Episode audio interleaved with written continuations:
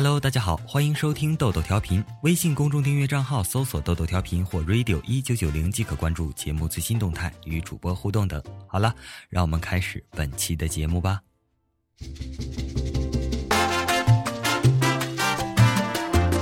女儿的同学都管她叫二十三号，她的班里总共有五十人，每每考试，女儿都排二十三名，久而久之便有了这个雅号，她也就成了名副其实的中等生。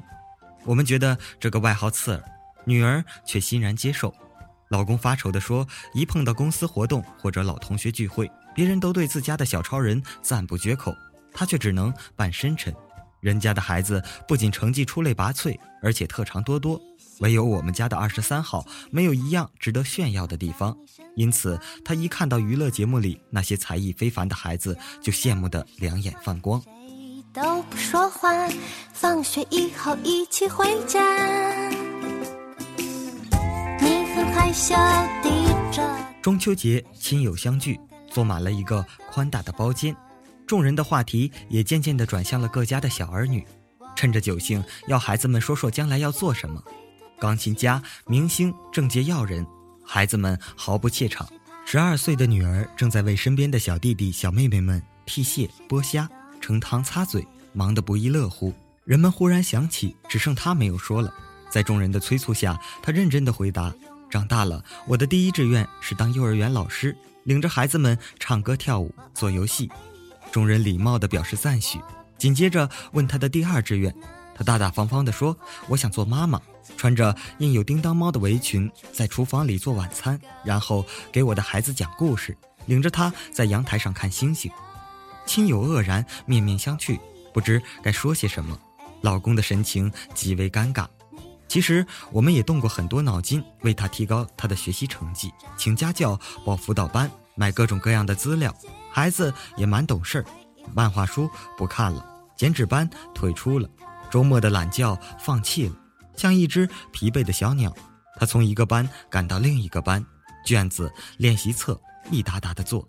可到底是孩子身体先扛不住了，得了重感冒，在病床上输着液体，他还坚持写作业，最后引发了肺炎，病好了，孩子的脸小了一圈，可期末考试的成绩仍然是让我们哭笑不得的二十三名。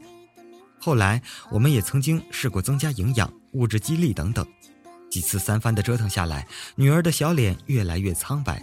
而且一说要考试，他就开始厌食、失眠、冒虚汗，再接着考出了令我们瞠目结舌的三十三名。我和老公悄无声息地放弃了轰轰烈烈的拔苗助长活动，恢复了他正常的作息时间，还给他画漫画的权利，允许他继续订儿童幽默之类的书报。家中安稳了很久，我们对女儿是心疼的，可面对她的成绩，又有说不出的困惑。说永远不分开。哦哦哦哎！周末，一群同事结伴郊游，大家各自做了最拿手的菜，带着老公和孩子去野餐，一路上笑语盈盈。这家孩子唱歌，那家孩子表演小品，女儿没什么看家本事，只是开心的不停鼓掌。她不时跑到后面，照看着那些食物，把倾斜的饭盒摆好，松了的瓶盖拧紧。流出的菜汁擦净，忙忙碌碌，像个细心的小管家。野餐的时候发生了一件意外的事：两个小男孩，一个奥数尖子，一个英语高手，同时夹住了盘子里的一块糯米饼，谁也不肯放手，更不愿意平分。丰盛的美食源源不断地摆上来，他们看都不看。大人们又笑又叹，连劝带哄，可怎么都不管用。最后，还是女儿用掷硬币的方式，轻松地打破了这个僵局。回来的路上堵车，一些孩子焦躁起来。女儿的笑话一个接一个，全车人都被逗乐了。她手底下也没闲着，用装食品的彩色纸盒剪出了许多小动物，引得这群孩子赞叹不已。到了下车的时候，每个人都拿到了自己的生肖剪纸。听到孩子们连连道谢，老公禁不住露出了自豪的微笑。期中考试后，我接到了女儿班主任的电话。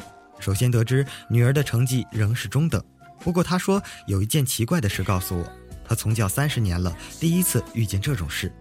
语文试卷上有一道附加题，你最欣赏班里的哪位同学？请说出理由。除了女儿之外，全班同学竟然都写上了女儿的名字，理由很多：热心助人、守信用、不爱生气、好相处等等。写的最多的是乐观幽默。班主任还说，很多同学建议由他来担任班长。他感叹道：“你这个女儿虽然说成绩一般，可为人实在是很优秀啊。”我开玩笑的对女儿说：“你快要成为英雄了。”正在织围巾的女儿歪着头想了想，认真的告诉我说：“老师曾经说过一句格言，当英雄路过的时候，总要有人坐在路边鼓掌。”她轻轻地说：“妈妈，我不想成为英雄，我想成为坐在路边鼓掌的人。”我猛地一震，默默地打量着她。她安静地织着绒线，淡粉色的线在竹针上缠缠绕绕，仿佛一寸一寸的光阴在她手里吐出星星点点的花蕾。我心里竟是猛地一暖，那一刻，我忽然被这个不想成为英雄的女孩打动了。这世间有多少人年少时渴望成为英雄，最终却成了烟火红尘里的平凡人？如果健康，如果快乐，如果没有违背自己的心意，我们的孩子又何妨做一个善良的普通人呢？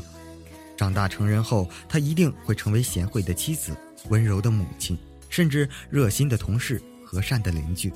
在那些漫长的岁月里，他都能安然地过着自己想要的生活。作为父母，还想为孩子祈求怎样更好的未来呢？